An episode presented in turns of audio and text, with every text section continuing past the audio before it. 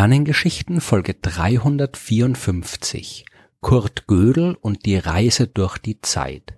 Zeitreisen sind faszinierend, die beschäftigen uns seit Jahrhunderten. Die Vorstellung, die Vergangenheit oder die Zukunft selbst zu erleben, die ist enorm verlockend. Wir leben in der Gegenwart. Was in der Zukunft passieren wird, das können wir erst dann erleben, wenn wir darauf warten, dass sie von selbst kommt und zur Gegenwart wird. Und die Vergangenheit, die ist definitiv und unveränderlich vergangen.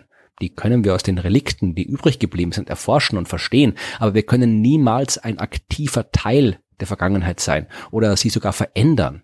Das ist zumindest der aktuelle Stand der Wissenschaft. In der Science Fiction läuft's alles immer ein bisschen simpler ab. Da wird munter in die Vergangenheit und in die Zukunft gereist. Wie es in der wissenschaftlichen Realität aussieht, habe ich in den Folgen 213 und 214 schon ausführlich erklärt. Bei den Reisen in die Zukunft gibt es gewisse Möglichkeiten, die nicht völlig unrealistisch sind. Zum Beispiel, wenn man die Effekte der speziellen Relativitätstheorie benutzt. Da kann man mit einem sehr schnellen Raumschiff durchs Universum fliegen. Wenn man dann wieder zurück auf die Erde kommen würde, würde man feststellen, dass für einen selbst weniger Zeit vergangen ist als für die zurückgebliebenen Menschen. Oder anders gesagt, man wäre in die Zukunft gereist. Das ist keine Fantasie, das ist durch konkrete Experimente bestätigt würden. Wenn man sich schnell bewegt, also schnell wirklich im Sinne von fast so schnell wie das Licht, dann läuft die Zeit anders ab im Vergleich zu denen, die sich nicht so schnell bewegen. Da wir aber auf absehbare Zeit keine ausreichend schnellen Raumschiffe bauen werden können, bleibt auch das nur eine Wunschvorstellung. Und was Reisen in die Vergangenheit angeht, da sieht's noch düsterer aus. Hier fehlen nicht nur die halbwegs plausiblen Mechanismen, die sowas überhaupt möglich machen würden, hier stößt man auch noch auf die ganzen logischen Widersprüche, die auftreten, sobald man die Vergangenheit verändert.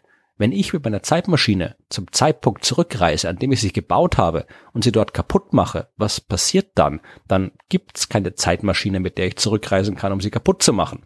Es gibt aber ein Universum, in dem man durch die Zeit reisen kann, und das ist das Gödel-Universum. Kurt Gödel das ist ein Name, den eigentlich alle kennen sollten. Geboren wurde er am 28. April 1906 im damaligen Kaiserreich Österreich-Ungarn. Gestorben ist er am 14. Januar 1978 in den USA. Und dazwischen hat er vor allem die Mathematik gehörig in Schwierigkeiten gebracht. Sein berühmtestes wissenschaftliches Resultat ist der nach ihm benannte Unvollständigkeitssatz, der sehr, sehr vereinfacht besagt, dass die Mathematik nicht vollständig ist und niemals vollständig sein kann. Egal wie sehr man sich anstrengt, es wird immer Aussagen geben, die sich innerhalb der Mathematik nicht beweisen oder widerlegen lassen. Aber so faszinierend das auch ist, wird es doch sehr viel mehr Zeit brauchen, um das halbwegs verständlich zu erklären, weswegen ich das Thema auch auf spätere Folgen der Sternengeschichten verschiebe. Und zu dem komme, was Gödel neben der Logik und Mathematik auch gemacht hat, nämlich ein bisschen Physik und Kosmologie die hat er unter anderem von keinem geringeren als Albert Einstein gelernt. So wie Einstein musste auch Gödel während des Zweiten Weltkriegs aus Europa flüchten und hat Zuflucht am Institut for Advanced Study in Princeton gefunden.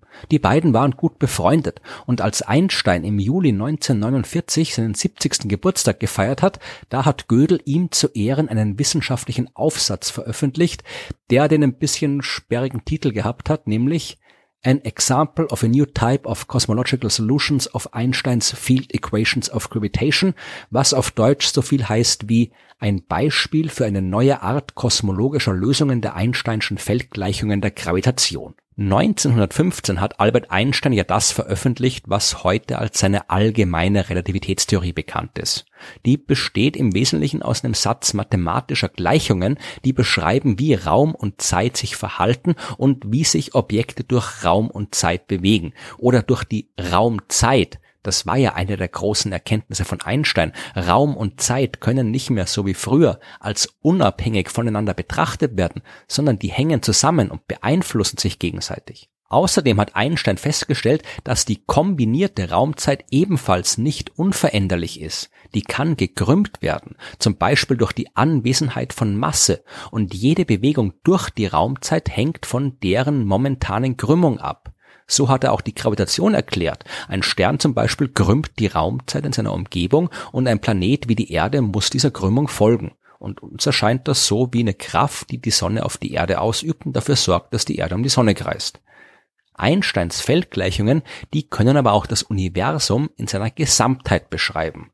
Davon habe ich ja schon in Folge 249 der Sternengeschichten ausführlich erzählt. Einstein war sehr überrascht, dass die ersten Lösungen seiner Gleichung immer nur ein Universum beschrieben haben, das sich ausdehnt. Beziehungsweise war er verärgert und enttäuscht, denn äh, so wie so gut alle anderen zur damaligen Zeit hat auch er gedacht, dass das Universum statisch sein muss. Aber in dem Fall waren die von ihm aufgestellten Gleichungen klüger als er selbst, denn mittlerweile wissen wir, dass das Universum sich tatsächlich immer weiter ausdehnt. Wie das bei mathematischen Gleichungen aber oft der Fall ist, gibt's auch bei Einsteins Gleichungen mehr als nur eine Lösung. Und Gödel hat tatsächlich eine Lösung gefunden, die ein Universum beschreibt, das nicht expandiert. Dafür rotiert es aber als Ganzes und es erlaubt die Reise durch die Zeit. Wie dieses Gödel-Universum tatsächlich funktioniert, das lässt sich ohne sehr viel, sehr komplizierte Mathematik nicht erklären. Aber im Prinzip geht es um sogenannte geschlossene zeitartige Kurven. Damit meint man, und ich vereinfache das alles wirklich sehr stark, äh, den Weg eines Objekts durch die Raumzeit. Es bewegt sich ja immer alles durch die Raumzeit. Momentan sitze ich zum Beispiel an meinem Schreibtisch und bewege mich nicht. Natürlich bewege ich mich schon, weil die Erde um ihre Achse rotiert und ich bewege mich gemeinsam mit der Erde um die Sonne und mit der Sonne durch die Milchstraße. Aber selbst wenn man das alles ignoriert, bewege ich mich ja immer noch durch die Zeit, von der Vergangenheit in die Zukunft, immer weiter, bis ich halt irgendwann tot bin. Aber dann machen die diversen Atome meines Körpers halt ohne mein Bewusstsein weiter mit der Reise durch die Raumzeit. Diese Bewegung, die kann man in ein Diagramm einzeichnen und die Linie wird dann immer eine Linie sein und nicht irgendwie ein Kreis oder eine Schlaufe. Ich kann zwar im Raum im Kreis laufen und wieder meinen Ausgangspunkt zurückkehren, aber mit der Zeit klappt das nicht. Gerade jetzt zum Beispiel bin ich aufgestanden und einmal um den Schreibtisch herumgegangen und habe ich wieder hingesetzt. Ein okay, gut, ich habe es nicht gemacht, aber ich behaupte, dass ich es getan habe, um zu verdeutlichen, was ich meine. Ich bin am gleichen Ort wie zuvor, aber zu einer anderen Zeit. Die entsprechende Linie, die ich in mein Raumzeitdiagramm einzeichnen müsste, die wäre also nicht geschlossen, weil ich ja an einem anderen Ort in der Zeit bin, in der Raumzeit. Um eine geschlossene Kurve zu erhalten, wo die Kurve wieder auf sich selbst trifft, müsste ich auch in der Zeit zurückreisen. Solche Linien existieren aber nach allem, was wir wissen, in unserem Universum nicht. Deswegen können wir auch in der Zeit nicht zurückreisen. Dafür existieren sie aber im Gödel-Universum, wie er in seiner Arbeit damals mathematisch einwandfrei nachgewiesen hat. Die Zeitreisen im Gödel-Universum, die darf man sich aber jetzt nicht so vorstellen wie in Science-Fiction-Filmen. Man steigt da in kein Raumschiff und in keine Maschine, man fliegt durch kein Wurmloch, man hat keinen Fluxkompensator oder sonst irgendwas in der Art. Es gibt einfach den uns so vertrauten Unterschied zwischen Vergangenheit und Zukunft nicht mehr. Für uns ist es völlig normal, das zu tun, was ich vorhin beschrieben habe. Wir stehen auf, wir gehen im Kreis und sind wieder da, wo wir angekommen sind. Das gilt im Raum. Ja, im Gödel-Universum gilt das auch für die Zeit. Die Bewegung durch die Zeit in Richtung Zukunft entlang einer geschlossenen zeitartigen Kurve wird irgendwann in eine Bewegung Richtung Vergangenheit übergehen und man wäre wieder da, wo man angekommen ist, in diesem Fall eben auch in der Zeit man kann bei dieser Art der Zeitreisen auch keine irgendwie gearteten Veränderungen in der Vergangenheit stattfinden lassen. Alles muss dort immer widerspruchsfrei sein. Würde ich mich selbst in der Vergangenheit treffen, dann könnte ich mich zum Beispiel nicht umbringen. Ja, was ich eh nicht wollen würde. Ich habe mich sehr gern eigentlich, ja. Äh, und ich kann mich deswegen nicht umbringen, weil ich es nicht getan habe. Ich reise ja genau zu dem gleichen Ort in Raum und Zeit zurück, indem ich mich nicht umgebracht habe und daran lässt sich nichts ändern. Ja, das ist keine alternative Vergangenheit. Das ist genau die, die schon stattgefunden hat, die ich schon erlebt habe, zu der ich einfach nur zurückkehre. Das ist alles sehr verwirrend, aber zum Glück auch nicht, was uns konkret in der Praxis beschäftigen muss. Denn wir leben ja definitiv nicht in einem Gödel-Universum. Unser Universum expandiert und nach allem, was wir bis jetzt wissen und beobachtet haben, rotiert es auch nicht. Trotzdem war Gödels Arbeit durchaus wichtig, denn er hat damals das erste Mal zeigen können, dass Zeitreisen ein Resultat von Einsteins Gleichungen sind.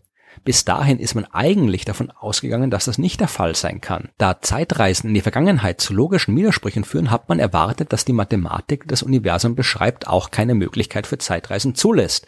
Das tut sie aber, weswegen man dann dank Gödel begonnen hat, nach anderen Prinzipien zu suchen, die Zeitreisen physikalisch verbieten, beziehungsweise trotz allem möglich machen, was dann später in den ganzen Multiversumstheorien der Quantenmechanik resultiert hat.